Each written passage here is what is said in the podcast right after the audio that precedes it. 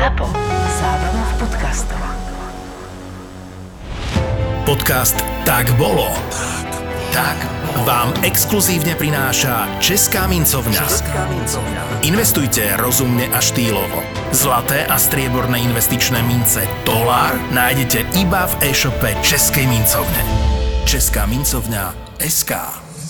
Juraj, už si dnes hlasoval na podcast roka 2023? Som hlasoval a presvedčil som aj celú svoju rodinu a to teda akože nebolo úplne jednoduché a všetci hlasovali a budem aj zajtra hlasovať. Za aký podcast si hlasoval? A tak bolo. Vyznávam. Áno, a bolo to konkrétne v kategórii ateliér. A teda týto chcem vyzvať aj vás, milí poslucháči, posluchačky, buďte ako Juraj a hlasujte za Tak bolo v súťaži Podcast roka 2023, tak to tu nájdete aj na webovej stránke podcast roka 2023.sk, a kde teda sme sa dostali do nominácií za najlepšie podcasty a teda máme šancu vyhrať, čo je pre nás naozaj veľmi veľká vec. Ďakujeme veľmi pekne všetkým, čo za nás už teraz hlasovali a vôbec, čo nám umožnili dostať sa do tejto súťaže. Ďakujeme, presne tak.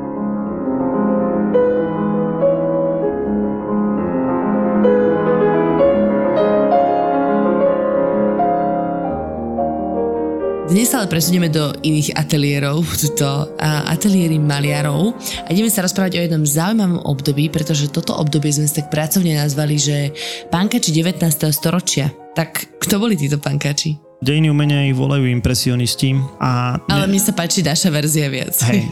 A ne, ne, podľa mňa to porovnanie nie je úplne zbytočné, pretože tak ako pánkači niekedy v 70. rokoch 20. storočia prúdko rebelovali proti nejakému nastavenému trendu a proti tým normám, aj keď teda v spoločnosti, tak impresionizmus my máme síce tak zaškatulkovaný, že sú také krásne obrazy západu slnka a, a prírody a, a ľudí v prírode kúpajúci a, a tak ďalej. A v skutočnosti to bola naozaj veľká revolta proti e, dovtedajším umeleckým normám a teda aj ich život týchto maliarov, respektíve impresionistov ako tak bol tiež dosť búrlivý čas od času, tak by som povedal. No. Mm-hmm. Ešte boli v takom zúboženom stave, keď už sa už teda v rámci anarchie vzdáš všetkých svetských pôžitkov a zarábania peňazí a venuješ sa iba umeniu podľa ktorých naozaj, hlavne teda post-impresionisti, tí teda uh, v skutočnosti nemali čo jesť, pili iba kávu. Do pol mesiaca boli schopní minúť uh, všetky peniaze na farby a, a nič iné ich nezaujímalo. No.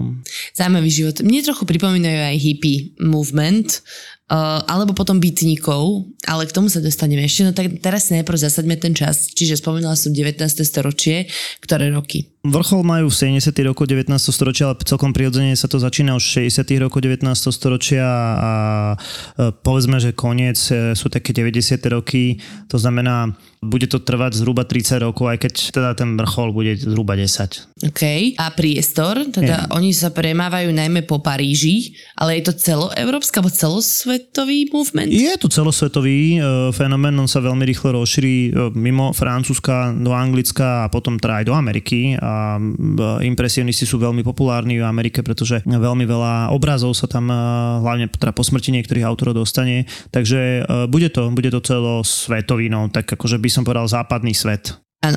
No a teda považujeme to možno za takú jednu z najväčších revolúcií v výtvarnom umení. Takéto zmeny podnicujú nejaké spoločenské zmeny, predpokladám. A že čo sa teda stalo v týchto 60. rokoch 19. storočia, že umelci zrazu začali malovať iné obrazy? Ten impresionizmus ako taký je vlastne odpovedou na priemyselnú revolúciu. Konečne teda aj, aj umenie začalo odpovedať na priemyselnú revolúciu, to znamená na, vynález e, párnej lokomotívy, na vynález elektriny ako takej, hej, zrazu sa proste mení svetlo uh, v interiéri, uh, mení sa samozrejme aj spoločenská klíma, vo Francúzsku nastúpi Napoleon III, druhé císarstvo, uh, to znamená celkom taká ako autoritatívna uh, forma vlády. No a čo sa týka nejakých takých vynálezov pre sam samotných umelcov bude veľmi dôležitý vynález farby v tube.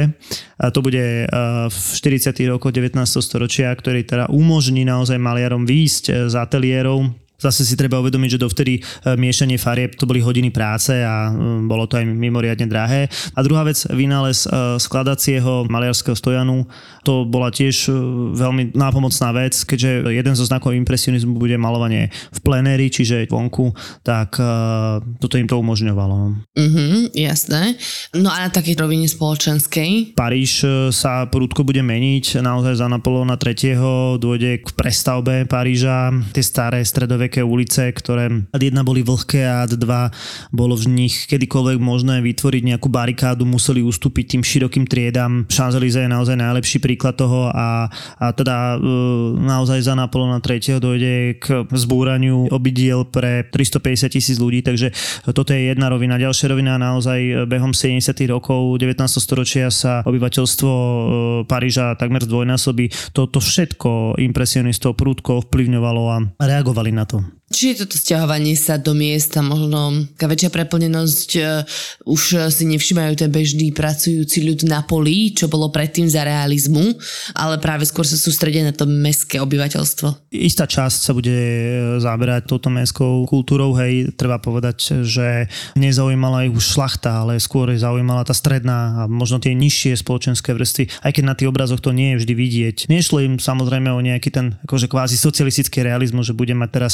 kladivo v ruke, ale, ale skôr o to, čo videli, tá realita. A to nebolo len také jednoduché to dosiahnuť, pretože uh, tam existovali nejaké pravidlá, o ktorých si ešte povieme. Ale dnes to budeme robiť takou inou formou tento rozhovor, že budeme sa rozprávať o jednotlivých črtách impresionizmu, ako teda umeleckého štýlu a vždy si k tomu niekoho priradíme a povieme si o, o jeho živote. Čiže začneme tým, čo si už spomenul a to bolo to zjednodušenie prístupu k farbám a maľovanie v exteriéri. Keďže mali ten kufrík skladací, išli niekam von za Paríž, k Sejne alebo proste do nejakého lesíka a tam teda mohli maľovať. No jedným z prvých e, naozaj bol e, Kamil Pizarro, on bol teda rodák z dnešných amerických panenských ostrovov. Jeho naozaj životné osud je celkom tak zaujímavé, pretože on bude s najväčšou pravdepodobnosťou prvý židovský maliar vôbec, ktorý sa objaví na scéne, e, preto, lebo teda jeho otec bol síce e, žid, ale matka nebola, takže nie všetky tie pravidla židovského náboženstva sa na ňo stiahovali. No, a oni mali zakázané maľovať podobne ako v islame? Zobrazovať v podstate všetko, čo mm, dá sa povedať, že je živé, čiže mimo, mimo ornamentov. Samozrejme v budúcnosti budú židovskí e, maliari ako Modigliani a podobne, ale teda Pizara by som v skutočnosti vyhlásil za prvého. Pochádzal z také povedzme, že strednej vrstvy, ale v živote to nemal v žiadnom prípade jednoduché a mm, teda po tých prvých rokoch sa presťahuje do Paríža, kde sa zaradí medzi impresionistov, stretne na škole viaceré postavy, trošku zasiahne do života jeho aj francúzsko-prúska vojna, utečie do Londýna, keď sa vráti, tak všetky jeho dovtedajšie obrazy sú nejakým spôsobom zničené. No keď sa bavíme o tej tvorbe v plenery, tak naozaj on veľmi často odchádzal z toho Paríža, asi kvôli tomu, že teda jeho byt bol preplnený ženami a maloval... Počkať, akože on mal veľa žien? No spočiatku žil teda so sestrou, ktorá mala veľa detí v jednom byte, no a neskôr teda si spraví e, dieťa so, so slúžkou jeho rodičov a v podstate to toho bude naozaj tak vyháňať z toho Paríža a neskôr bude ako vedome žiť na žiť mimo Paríža. E, k jeho tvorbe bola to naozaj veľká farebnosť a tým, že on bol chudobný, tak naozaj nachádzal také detaily, ktoré ostatní e, veľmi nenachádzali. V jednom momente potom e, prejde k pointilizmu. Pizarro je taká tmeliaca postava, naozaj najstarší a zúčastní sa na všetkých, všetkých výstavách, takže jeho prínosom bude určite farebnosť. Napríklad niektoré farby úplne prestane používať ako čiernu, naopak bude využívať proste všetky možné otiene červenej, ako samozrejme tie ostatné farby bude nejakým spôsobom e, nahrádzať. Čiže bude si ich miešať priamo na palete, priamo z tých túb, tým pádom nebude potrebovať tú konkrétnu farbu. No. Jasné. Dovtedy boli, než, ako si spomínal, tie výroba tých farieb hrozne náročné, pretože sa vyrábali z toho kameňa afgánskeho, napríklad modra z nejakého afgánskeho kameňa, ktoré bolo veľmi naozaj náročné zohnať.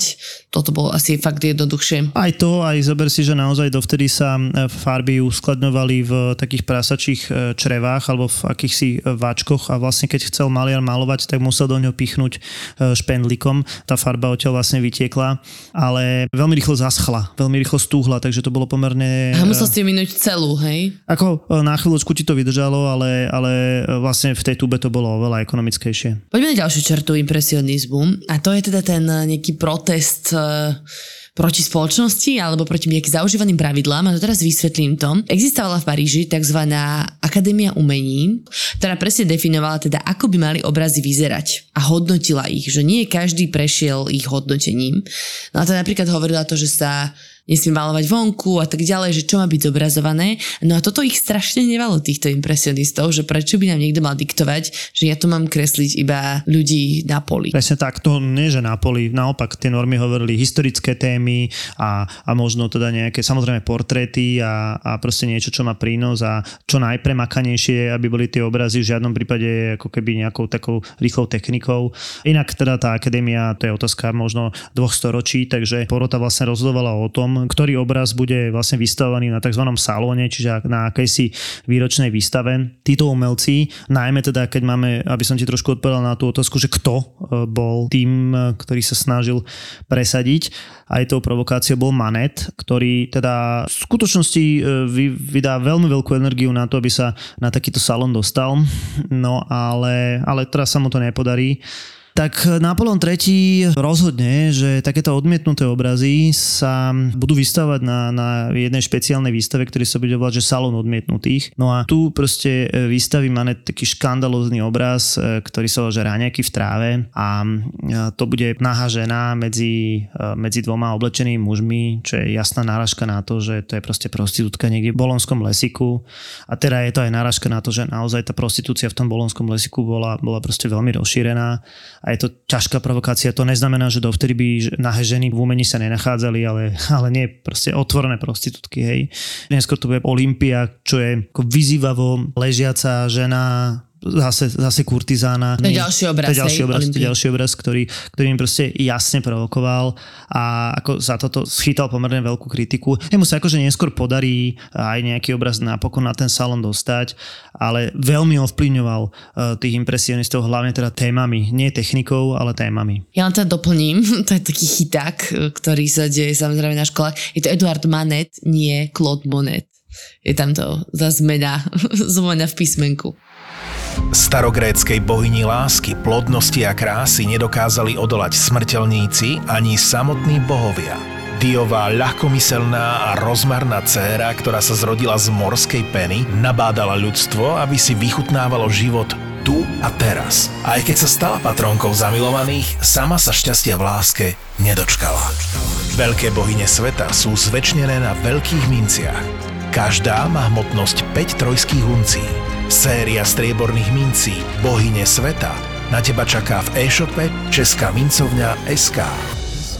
Keďže sme boli teda pri tom Monetovi, tak uh, prejdeme k nemu a konkrétne sa budeme rozprávať o tom, že teda oni často zobrazovali exteriér, ale to nebola nejaká nová vec, pretože už aj realisti predtým často zobrazovali exteriér a nejaké akože statické krajinky a tak ďalej. A prečo práve Monetov exteriér bol ten prelomový? Monet je človek, ktorý um, veľmi rád chodieval za Paríž na senu, uh, vlastne pozorovať prírodu, um, nemal veľa finančných prostriedkov, veľmi ho fascinovala uh, vodná hladina, to ako sa odráža slnko na nej. No a no naozaj je povedzme ten taký skutočný zakladateľ impresionizmu, aj keď to asi ťažko povedať, pretože namaloval jeden obraz, ktorý nazval Impresia, ten obraz určite poznáte, je to teda východ slnka, veľmi taký snivý obraz, šedo, modro, fialový. Áno, on nepochádza teda priamo od ceny, on je zle Havre, ale to nie je dôležité. E, Monet naozaj e, spolu s Renoirom, svojim, svojim e, blízkym kamarátom chodievali do toho exteriéru, čiže niekam za Paríž a tam sledovali ľudí, ktorí sa kúpu. Monet mal rád proste ten moment. Tu je tá podstata toho impresionizmu, zachytiť ten moment čo najrychlejšie, kým nejakým spôsobom nezanikne. To znamená, nie je tam žiadna premyslená kompozícia, teraz, že a tu musí byť toto a tu to musí prechádzať niekto cez cestu, aby to malo zmysel. Nie. On namaloval to, čo videl a namaloval to veľmi rýchlo. Na jednej z tých výstav naozaj bude vystavovať ten obraz impresia, ktorý keď uvidia kritici, tak budú považovať za nedokončený, že toto nie je obraz hodný do galérie alebo do nejakého salónu, nejakú výstavu a teda posmešne názvu túto skupinu e, impresionisti, no a neskôr sa ten názov proste celkovo ujme.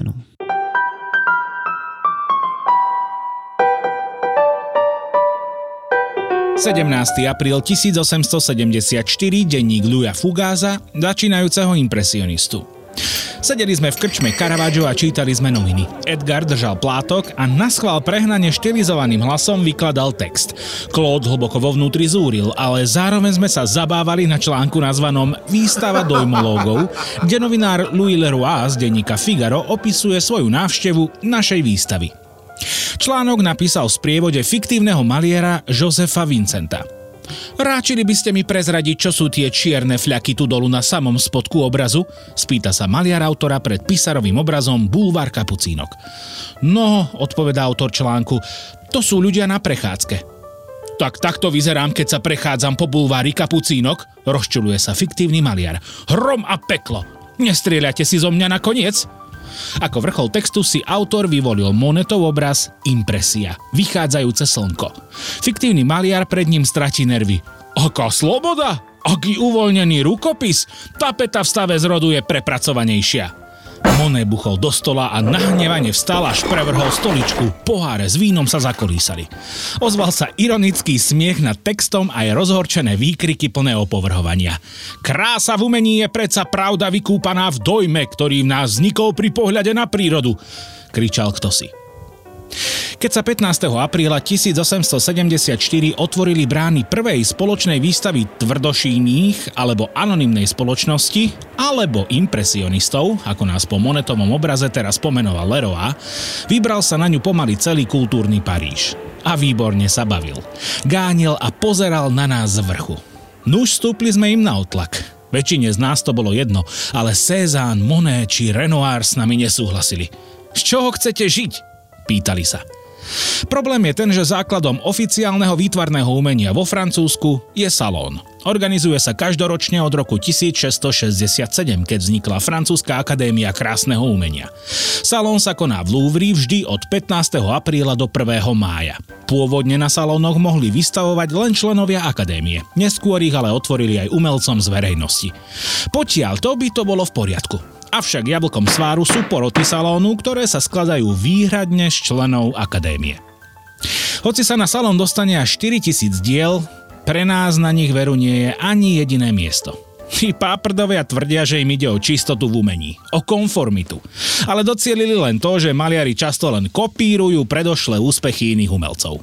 Tí úspešní totiž potom dostávajú lukratívne zákazky na dekorovanie monumentov, divadiel, univerzít, súdnych budov a iných verejných priestorov. Takže úspech na salónoch pre kariéru znamená buď rozkvet, alebo úplný zánik. Salóny sú ohromne populárne. Chodí na ne aj 4000 návštevníkov denne pri vstupnom 1 frank. Naše obrazy sa na ňom však neobjavia. Podľa mňa nikdy. Aj preto sme sa rozhodli pre vlastnú výstavu. Náš salón. Či nám prinesie slávu, nevedno. Ale aspoň zostaneme verní tomu, v čo veríme. I sa páčilo, že dokázali tými obrazmi ľudí naštvať. Svojím spôsobom áno, tak uh, obrazom každej zmeny je proste nejaká revolta a, a za to revoltou je aj istá provokácia, takže áno, ich to trošku uh, určite tešilo, oni sa samozrejme stretávali v jednej parískej štvrti, sa to volá, že Batinovská skupina podľa štvrti vo Francúzsku, uh, samozrejme navštevovali hlavne kaviarne, kde diskutovali o maliarských technikách, samozrejme nie vždy pri káve a teda rozprávali medzi sebou, ako to ďalej posunúť. Keď hovoríme o skupine maliarov, tak samozrejme je to Monet, je to Renoir, je to Bazil, to je človek, ktorý je menej známy, e, človek, ktorý pochádzal z pomerne bohatých e, pomerov a, dosť často ich živil, on e, skoro zomrie počas vojny. Je to Angličan Sisley, je to Paul Cézanne, je to Pizarro, ktorý tam naozaj tiež prichádza z času na čas. Takže uh, oni budú tí, ktorí budú tvoriť to jadro impresionistov. Čiže stretávali sa v kaviarni, ale pokiaľ viem, tak spolu chodili niektorí aj do školy, že do umeleckých škôl. Taká najväčšia skúsenosť s malovaním v mladosti mal práve Renoir. On maloval porcelán, myslím, že. Preto v jeho obrazoch sa objavuje taká trblítavá perleť. Vynikajúco naozaj. Renoir je známy tým, že má, má veľmi veľký zmysel pre detail. Uh, jeho obrazy akože nemajú nejaký, tiež nejakú kompozíciu, on zachytával, tiež to videl, ale teda lepšou technikou. Väčšinou uh, naozaj sú to nejaké také obrazy popri rieke alebo z parku a takisto tak trošku provokuje, keď proste zaznamenáva koketujúce ženy z nejak, v nejakom... Uh, s veslármi. S veslármi, ne, chcel som povedať, že je raňajky vo veslárskom klube. Uh, jasné proste, že išlo to aj tak trošku poprovokovať. No.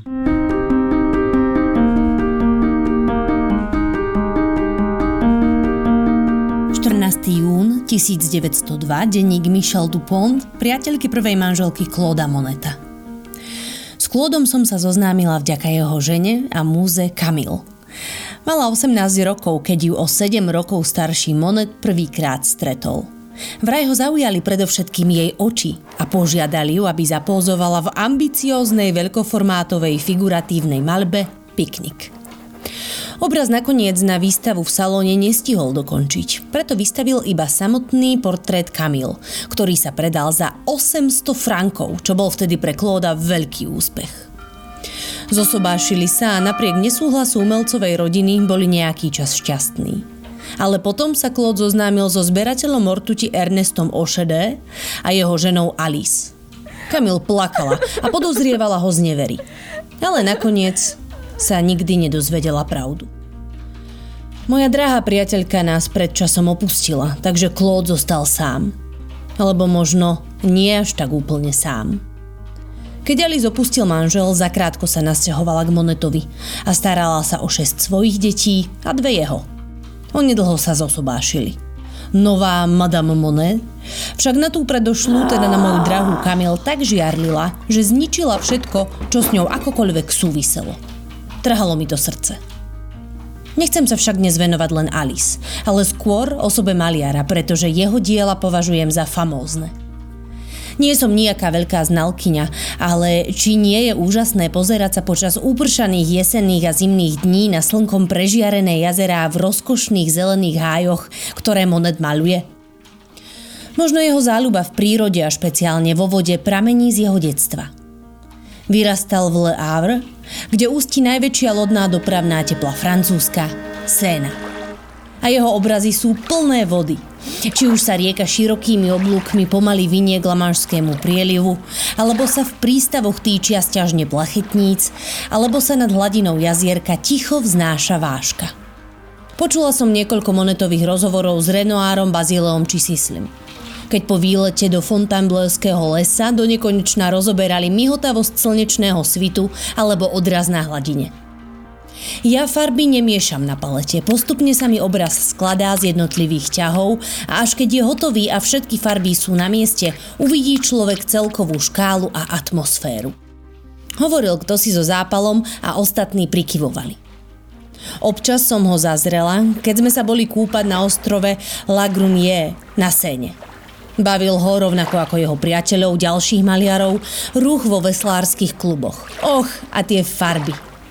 Svetelné dojmy spôsobené ligotajúcou sa hladinou rieky a slnečnými lúčmi, ktoré prenikajú cez koruny stromov a dopadajú na ľahké šaty, ich privádzali do vytrženia. Museli pracovať spontánne a rýchlo, lebo stačilo, aby sa na oblohe objavil obláčik, alebo slnko trochu pokleslo a už farby menili otiene. Keď sa monetové obrazy začali konečne dobre predávať, kúpil si dom a postavil vlastný ateliér. Venuje sa aj záhradkárstvu. Založil prekrásnu záhradu s jazierkom, ktorú miluje. Stačí mu výjsť na prach a maľovať. Skrátka, tam nájde všetko, čo potrebuje. Predovšetkým vodné ľalie. Nedávno dokonca zamestnal záhradníka, aby sa staral iba o ne si teda predstavíte tie impresionistické obrazy, niektoré z nich sú namaľované takou zaujímavou technikou, ktorá bola tiež nová a teda tiež veľmi charakteristická pre impresionistov. A volá sa pointilizmus, to znamená, že snažili sa maľovať a, takými bodkami, alebo mali to, malo to byť proste maľba v bodoch. No a práve prekopníkom tejto techniky a, je umelec, ktorý sa volá Sure. Tak ako na to prišiel, že bodkami to bude najlepšie? Chcel spojiť vedu s malovaním, naozaj vychádzal z takých teórií. A to si tak málo pankačsky áno, môžeme povedať, že, že hej. A on, on vychádzal z, z takého ako teoretickej, z teoretickej práce o kontraste farieb zo 40. roku 19. storočia, ktoré proste hovorili o tom, že samozrejme sú nejaké teplé farby, sú nejaké studené farby a sú nejaké komplementárne farby, to znamená, že ako keby každá farba má nejaký svoj protipol, kde najlepšie vynikne, hej, povedzme, že modrá, oranžová alebo červená, zelená. A keď umiestniš tieto dve farby vedľa seba, ako keby vo veľkom e, vynikne.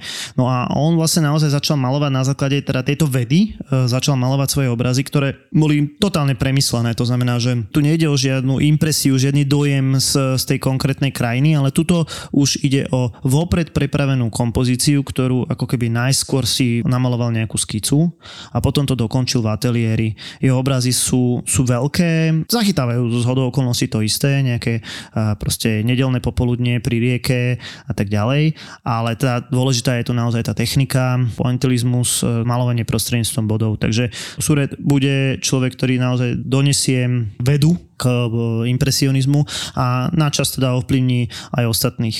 Tou technikou. Lebo v podstate tá impresionista nebola, k tomu správne rozumiem, keď nekreslím impresiu. Bol aj nebol, pretože teda nemaloval v plenéri, ale maloval ich témy, takže je to také, také eh, ja by som ho nazval neo uh, impresionista, to znamená, on bol o čosi mladší a predstavoval akýsi nový teoretický prúd. Tu sa objavuje už aj viacej autorov v tomto novom prúde, ktorí napríklad nezobrazujú teda iba exteriéry, ale práve presúvajú sa aj do nejakých interiérov dovnútra a radi malujú napríklad v krčmách rôzne výjavy a tiež ide o tú rýchlosť zachytiť ten moment toho, čo sa tam deje. Jeden z takých takých známych uh, teda autorov je Edgar Degas, ktorý miloval balet a dostihy. A on chodil na takéto akcie a tam práve, že zachytával tú impresiu, ten dojem, ten rýchly sled udalostí. Degas sa líši od ostatných tým, že naozaj nemal rád ten exteriér. On znázorňoval tie baletky a, a tých ich um, vlastne bohatých sponzorov, ktorí niekde stáli úlisne za oponou. Sugar daddies. A kľudne ich tak môžeme nazvať. A, a, ale uh, jasné, že on znázorňoval ten moment, uh, hodiny, ako myslím, tréningu baletný iných. On bol teda naozaj jedným z tých zakladateľov toho impresionizmu, to znamená, že proste patrí do tej skupiny ako Renoir a Monet a tak ďalej. Je dôležité, že v rámci toho vývoja tých 70 rokov keďže všetci sú neúspešní, všetci sú vlastne dokonale odmietaní tým salónom, tým akademizmom, akadémiou, akadémiou mm. tak sa rozhodnú, že si založia akýsi vlastný spolok, povedzme akýsi amatérský vlastný spolok a zorganizujú vlastnú výstavu. A to bude práve aj tá výstava, kde bude vystavovať aj Monet e, svoju impresiu a impresionisti dostanú názov. Budú očakávať finančný zisk. Treba povedať, že žiadny finančný zisk nie, nepríde, príde len proste ostrá kritika zo strany novín, lebo lebo... A to sa tým ľuďom naozaj nepáčilo? Že teraz sa za tým idú potrhať, však Áno. No, to je vizuálne pekné. Mali samozrejme niektorých e, sponzorov, to o tom potom, a niektorí teda e, v skutočnosti e, ich dlho a trvalo podporovali, ale väčšine ľudí sa páčilo to, to klasické, to, čo ten akademizmus vlastne chcel, to znamená dokonalé farby a dokonalé tvary a také nejaké klasické historické témy. Takže môžem povedať, že ten vkus tých ľudí No bol niekde inde. Nevedeli si ešte zvyknúť na nové. No do toho oni to ešte tak akože zaujímavo prezentovali, lebo však normálne to bývalo vystavované v nejakých galériách s peknými bielými stenami podľa autora a pokiaľ viem, oni si prenajali nejaké fotografické štúdio, kde mali červené steny a nevystavovali to podľa autorov, ale podľa veľkosti, že malé obrazy hore, veľké dole, alebo tak. Presne tak, samozrejme. Že úplná anarchia. Na tie pomery určite a tak e, jasné, že tá ambícia provokácie tam bola. A ďalšia vec, e, zorganizujú samozrejme aukciu tých diel a ako skončí to totálnou katastrofou. Každý, kto sa nejakým spôsobom ozval, že chcel prihodiť na nejaké impresionistické dielo, tak bol vypískaný a spustila sa proste sprška nadávok na neho. Napokon to dopadlo tak, aby to nebola totálna hamba, že tí autori si kupovali vlastné diela za v podstate smiešne sumy a niekedy ten rám bol drahší ako malba, hej, takže tie počiatky boli naozaj ťažké, ale napriek tomu tí impresionisti zorganizujú 8 výstav a ako postupne budú nejaký spôsob naberať, respektíve tá kritika sa bude mierniť a skupina fanúšikov bude postupne rásť. No z čoho teda žili, keď nemal nikto z nich peniaze, keď nemali čo predávať? Tak e, niektorí boli e, prirodzene bohatí, hej, mali podporu rodiny. Napríklad Toulouse Lautrec, ktorý teda patrí skôr naozaj k postimpresionistom, bol, bol v podstate šlachtic, takže ten často samozrejme podporoval aj, aj ostatných. No a... Čiže oni spolu chodili pijavať a do toho teda mali tam jedného kamaráta, ktorý to vždy zobral, zatiahol za ostatných. Tak, tak. No a samozrejme ako z času na čas nejaký obraz e, predali, ale zďaleka nie za také peniaze, ako sa predávajú dnes. Hej. Hej. Bola to skôr taká, taký underground, ktorý kúpovali istí záujemci. My poznáme niektoré tie mená tých sponzorov a oni si z času na čas u nich nechali namalovať aj nejaký akože portrét a, a niečo podobné, ale teda mať ten stroj času a, a ísť tam a, a, a kúpovať mm, tie impresionistické obrazy by bolo trošku iné kafe. No. Dosť by sme na tom trhli teraz.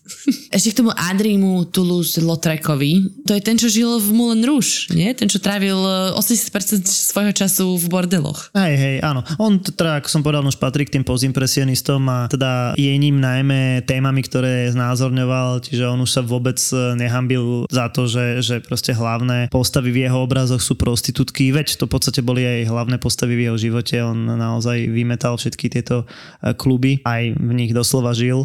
Áno, je známy ako tvorca plagátov, ktoré v podstate preslavili e, dnešný Moulin Rouge. Mm-hmm. A vôbec, celý Mon- Montmartre. noir, noir plagáty, nie? No, také typické písmo toho celého Montmartru a s takouto typickou mačkou a tvári e, toho kabaretu. Červeno-čierne väčšinou Áno, farby, áno. zlata. No keď spomínaš teda ten postimpresionizmus, tak sa dostávame k dvom najväčším medám. V podstate impresionizmu, ale je to teda tá novšia doba. Oni už tvorili trochu inak, pretože im sa títo starí autori zdali málo kritickí. A začneme teda Vincentom van Goghom veľmi známe meno. A pri ňom sa dnes iba tak pristavíme, pretože jeho život je príliš šialený a príliš obsiahly a dohodli sme sa, že si ho to necháme na samostatné dielo, ale tak načrtni, že ako sa tam dostal k ním on, že prečo ho považujeme za súčasť tejto skupiny. Vincent van Gogh vďaka svojmu bratovi e, Teovi e, sa nejak vyskytne medzi e, impresionistami v Paríži aj pričuchne teda k ich technike a ich bude obdivovať, ale, zároveň odmietať, pretože tak ako si povedala, on hľadal nejaký taký sociálny rozmer a, a proste impresionizmus bol pre ňo málo kritický v spoločnosti, tak aj v podstate tú skupinu rýchlo opustí a bude žiť pri mori a, a naozaj teda on má vážne, vážne tragický osud. V jednej etape svojho života sa stretne s podobne zmýšľajúcim, aby som povedal možno ešte aj radikálnejším človekom, ako, ako bol on Paul Gauguin. On mal 4 roky, keď nastúpil Napoleon III a mal 10, keď impresionisti začali tvoriť, takže reálne bol totálne iná generácia, bol mladšia generácia, jeho otec bol liberálny novinár a, a matka proste feministka a zo strachu pred tou garnitúrou Autokraciou. autokraciou Napoleona III. vlastne utiekli do Peru, pretože odtiaľto jeho mama pochádzala. Tú cestu loďou jeho otec neprežije, takže Polo Osirie v tom Peru dlho nepobudnú, pretože matka sa nepohodne s rodinou, takže sa vráti do Paríža, kde tiež zakrátko zomrie. Takže Paul Gauguin e, má relatívne ťažké detstvo a prihlásil sa k obchodnému námorníctvu, dosť cestoval, ale e, neskôr sa mu darilo ako burzovému maklérovi. Naozaj v 70. rokoch e, bola celkom dobrá situácia na, na francúzskej burze alebo na parískej burze, takže sa stal sa celkom zámožný človek a aj sa oženil e, s takou manželkou z Dánska, mal, mal 4 deti, pomerne dosť intenzívne tie jeho peniaze rozhadzovala, takže e, napriek tomu, že sa mu teda darilo, tak nejaké veľké úspory si neurobil v tomto čase začne malovať, najmä teda vo voľnom čase a ako čiastočne sa učí v nejakej takej večernej škole, ale v princípe to bol totálny samouk. Začiatkom 80. rokov dojde k e, prepadu na parískej burze a to bude znamenať obrovskú zmenu v jeho živote musí odísť z Paríža, pretože nemá na nájom, rodina sa mu rozpadne, manželka proste od neho odíde a v podstate z bohatého človeka sa stane bezdomovec, ktorý sa bude proste potulovať z miesta na miesto. Preto odíde do Bretonska, kde začne teda viacej tvoriť. Stretne sa aj s Van Goghom a to je také dôležité stretnutie. Spoločne budú pracovať práve v tej primorskej dedine Arle, kde budú asi, ja neviem, pol roka spolu tvoriť, lenže e, bude to v roku 1888 sa naozaj to spolužitie veľmi zvrtne, pretože ich názory na umenie budú totálne iné. Obidva boli veľmi prudké povahy a skončí to tým, že naozaj to bude dennodenné hádky a napokon teda Van Gogh na, ňo, na, na Gogena zautočí britvou a neskôr si kvôli tomu reže e, ucho. To už bude Gogen preč, proste utečie odtiaľto a bude to naozaj pre neho len jedna, jedna etapa života. To je ako príbeh e, nejakého presne takého človeka, čo robí v korporáte a úplne mu z toho prepne a potom proste odíde a žije e, život hippisaka. Vieš, tak si akože predstavujem, že ty makáš si súčasťou tej spoločnosti a potom zrazu sa z toho zblázniš a dáš sa na úplne uletenú kariéru. Hej, ako v dnešnej, sedí to aj do dnešnej doby aj s tým cestovaním, lebo, no. lebo teda, ako dobre, on bol, on bol v tomto čase naozaj, že bez peňazí, ale podarilo sa mu na nejakej také aukcii predať e, jeho diela a, a získal nejaké také peniaze a rozhodol sa, že proste Európu opustí a vybral si Tahiti.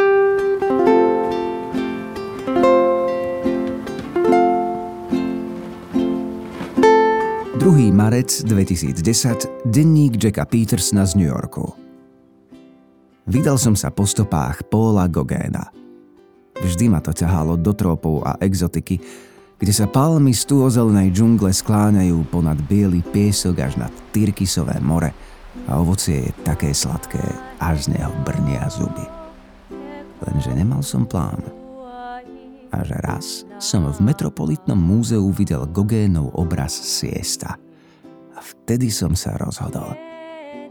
Impresionisti ma fascinujú od školy. A teraz, keď už mám nielen splatenú vysokoškolskú pôžičku, ale aj našetrené nejaké peniaze, mohol som vyraziť. Akurát sedím v lietadle do Panamy. Šokovalo ma, keď som sa dozvedel, že Gauguin pracoval na stavbe panamského prieplavu. V roku 1887 opustil Francúzsko spolu so svojím priateľom, maliarom Charlesom Lavalom. Túžil si kúpiť pôdu na malom panamskom ostrove a plánoval tam žiť o rybách a ovocí bez starostí, čo bude zajtra. Dorazil však bez peňazí. Preto si našiel prácu ako robotník na stavbe panamského prieplavu. Zachovali sa aj listy, ktoré odtiaľ písal svojej manželke Matt. Musím kopať od 6 ráno do 6 večer, pod tropickým slnkom a dažďom a v noci ma zožierajú komáre. Charles medzi tým zarábal peniaze kreslením portrétov úradníkov na stavbe kanála, čo Gauguin neznášal, pretože sa predávali iba oplzlé vyobrazenia. Jedného dňa ho zatkli za močenie na verejnosti. Inokedy dostal pokutu 4 franky, pretože chodil mestom so zbraňou v ruke. Dostal maláriu a žltú zimnicu a keď zistil, že si na svoju vysnívanú parcelu nemá šancu zarobiť, odplavili sa aj s Šárlom na Martinik. To bude druhá zastávka na mojej ceste. Avšak nenechajme sa zmiasť, tam to nebolo lepšie. Maliari žili v nejakej chatrči, do ktorej zatekalo. Avšak Gauguin aspoň maľoval. Neveľmi sa mu však darilo a keď sa vrátil do Francúzska, mal Karibiku plné zuby. Trópy a inšpirácia v domorodých obyvateľoch, či najmä obyvateľkách, mu však chýbala. Rozhodol sa preto vycestovať na Tahiti. Francúzsku kolóniu, ktorá je dodnes závislým územím, zrejme považoval za takmer nedotknutý panenský raj. Rozhodol sa preto usporiadať veľkú dražbu svojich diel, ktorá mu vyniesla dosť prostriedkov na cestu a približne 3 roky života v Tichomorí. Po príchode sa usadil v dedine Matajka – Našiel si domorodú ženu, ktorú volal Tehura a ktorá bola jeho milenkou a modelkou pre jeho obrazy. Mimochodom, svoju ženu a deti nechal v Kodani.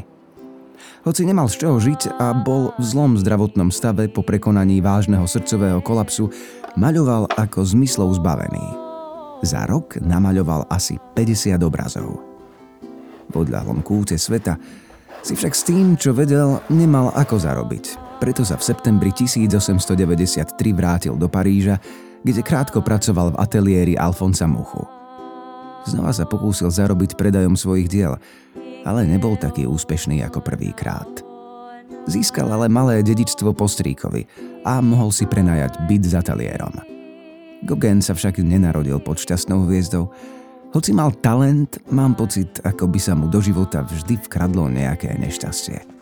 Kým bol v Európe, Priplietol sa do akejsi krčmovej bitky, v ktorej utrpel ťažkú zlomeninu nohy. Už dovtedy bol na tom zdravotne zle. Prekonal rôzne tropické choroby, mal problémy so srdcom, syfilis a teraz aj zlomenú nohu, ktorá sa mu práve kvôli syfilisu už nikdy poriadne nezahojila. V roku 1895 sa vrátil do Tichomoria. So svojou mladou milenkou sa usadil v Papíte, v hlavnom meste, kde pracoval ako pisár – hoci už netral núdzu, stal sa pre neznesiteľné bolesti závislým od morfia a alkoholu. Neviem si predstaviť, ako sa vtedy cítil. Mal pred 50 Dnešnej 50 behajú maratóny, vedú firmy, sú v najlepšom veku. Gogen musel byť zlomený. Stále však maľoval a tiež veľa písal. Čo skoro sa ale dostal do konfliktu s miestnymi úradmi, keď sa zastával domorodcov pred kolonistami. V marci 1903 ho preto za urážku nadsti odsúdili do väzenia. Nastúpiť tam však už nestihol.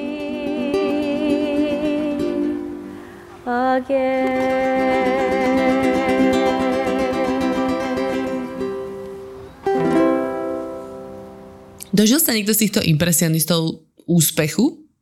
Je to tiež tak, tak akože uhol pohľadu. Um, niektorí, napríklad Pizarro, napokon také nejaké akože životné uspokojenie dosiahli, hej, hej, keď proste ich kritika uznala, že naozaj uh, sú úspešní. Napríklad Monet, uh, ten dosiahol aj istú finančnú stabilitu, uh, kúpil si jeden dom, ktorý proste neustále zveľaďoval, ten dom sa stal takým, takým kultúrnym centrom, chodevali za ním ľudia. Za domom bolo také jazierko, kde maloval takú veľkú sériu obrazov o leknách a, a naozaj ho fascinovali do konca života tie odrazy vo vode. Treba povedať, že po tých 70 rokoch sa samotní impresionisti dosť rozhádali, každý išiel svojou cestou, každý hľadal nejakú svoju techniku a, a proste tá jednota tam už vôbec nebola. Potom prišli tie neoimpresionisti, ako sme spomínali toho Surata, ale prichádza aj proste taký iný pohľad ako, ako fotorealizmus, hej, čiže zrazu proste znázorniť ten obraz síce výrez nejakej mestskej spoločnosti, či už teraz krčmiala z ulice, ale aby to vyzeralo čo najpresnejšie. Vidíš, som sa chcela spýtať, že nakoľko ovplyvňa fotografia celý tento impresionizmus, lebo mne to príde chápeš, zachytiť moment práve tak, aký je v tejto sekunde túto situáciu, tak to je to, čo robí fotografia, nie? Perfektne, naozaj fotografia v tomto čase teda už je v plnom prúde. Zoberme si, že v minulosti každý človek navštívil maliara minimálne raz v živote, myslím každý zámožný človek, aby mu vytvoril portrét. Toto trvalo niekoľko hodín a bola to pomerne dosť veľká tortúra a keď prišla fotografia, tak ten portrét bol hotový za niekoľko minút. Povedzme, hej. Tá fotografia ako vo veľkom začína konkurovať obrazu a práve títo impresionisti na to reagujú a práve preto akože hľadajú nejaké také nové motívy a nové pohľady a, a nové techniky a mm, fotografia tým prúdko, prúdko zahybe. Bude to veľmi dôležitý vynález e, pre umenie. Tak to možno aj teraz tak bude s umelou inteligenciou, vieš. sa budú musieť umelci prispôsobiť tomu, že počítač sa vedia malovať lepšie ako oni. Ja som o tom presvedčený, no. Impresionizmus e, v rámci dejín umenia sa, sa dá považovať za taký začiatok akože vyslovene moderného umenia, pretože trošku rozbíja tú realitu. Hej. Napriek tomu, že ju zobrazuje, tak, tak ju zobrazuje inak a, a, a rýchlo. Ide na to akože technikou. Vplyvní samozrejme ďalšie umelecké smery. Paul Cézanne, to bude človek, ktoré, ktoré sme nespomínali, ale teda ťažko ovplyvní kubizmus. Všetci ho vplyvnia farebnosťou. Ďalší umelecký smer, ktorý sa bude fovizmus. A e, my už rozprávame o tzv. avantgardách. Impresionizmus ešte avantgardou nebol. Ale ostatné, ktoré z neho, tie umelecké smery, ktoré z neho vychádzajú, boli. Aby sme... Ale tak mal tam akože Van Gogh mal už také avantgardné motívy. Áno, môžem povedať, že hej, že, že už tam do veľkej miery bolo, ale teda akože princíp sa to nepovažuje ešte za takú klasickú avantgardu. Ale teda, aby sme sa zasadili do toho deja, impresionizmus je predzvesťou veľkých zmien a avantgardy sú už vlastne samotnou zmenou v umení. Je to vlastne reakcia na to, čo sa v tom svete bude diať. V rovnakom čase, už sme teda na začiatku 20. storočia, príde Sigmund Freud, ktorý proste začne rozprávať o psycho psychoanalýze a začne hovoriť o tom, že e, každého ovláda sexualita. O pár rokov neskôr povie Albert Einstein, že, že všetko je relatívne a tak ďalej. Proste starý svet sa začína otriasať a potom naozaj spadne do jednej obrovskej priepasti, čo bude prvá svetová vojna. Že tu udiala jedna celkom zásadná novinka a to, že máliarky alebo teda do umenia vstupovali aj ženy. Boli ženy impresionistky. Áno, neznamená, že predtým umelkyne neboli, maliarky neboli, ale teda naozaj impresionizmus pripúšťa vo veľkom maliarky a viaceré proste budú veľmi dôležité. A ďalšiu vec, ktorú musím povedať, ľudia si myslia, že impresionizmus je len maliarský smer. On sa teda prejavoval aj v iných umeleckých druhoch, v literatúre, hej, tam to tak vykryštalizuje do toho symbolizmu Baudelaire, Hej, napríklad. V hudbe to už uh, by som asi spomenul najviac Claude Debussyho a, a jeho Claire de Lune, uh, taká známa klavírna skladba. No a impresívnu samozrejme bude aj v sochárstve. Augustín Rodin je zakladateľom moderného sochárstva. No, mám takú otázku, že nakoľko ich umenie, úplne vo všetkých smeroch teraz, keď si toho Bodlera spomenul najmä, ovplyvňovali omamné látky. Keď sa bavíme o tom, že koľko času strávili v krčmách a že pili jednu kávu denne, ale fajšili extrémne veľa fajok, tak ja neviem, boli aj závislé napríklad na nejakých drogách? Niektorí trpeli syfilisom a, a na, ako na potlačenie niektorých tých bolestivých prejavov e, sa stali závislými na morfiu. Takže kľudne môžeme povedať, že boli morfinisti, ale teda holdovali alkoholu o, relatívne vo veľkom a toto ich naozaj k tým pankačom a, teda približuje. Žili v noci, a, tvorili v noci a, a, a cez deň vlastne prespali a naozaj viacerí mali teda veľmi blízko k chudobe, aby som povedal k tuláctvu. No. Podcast Tak bolo. Tak vám exkluzívne prináša Česká mincovňa. Investujte rozumne a štýlovo. Investičné mince slovenského orla a českého leva nájdete iba v e-shope Českej mincovne. Česká mincovňa SK.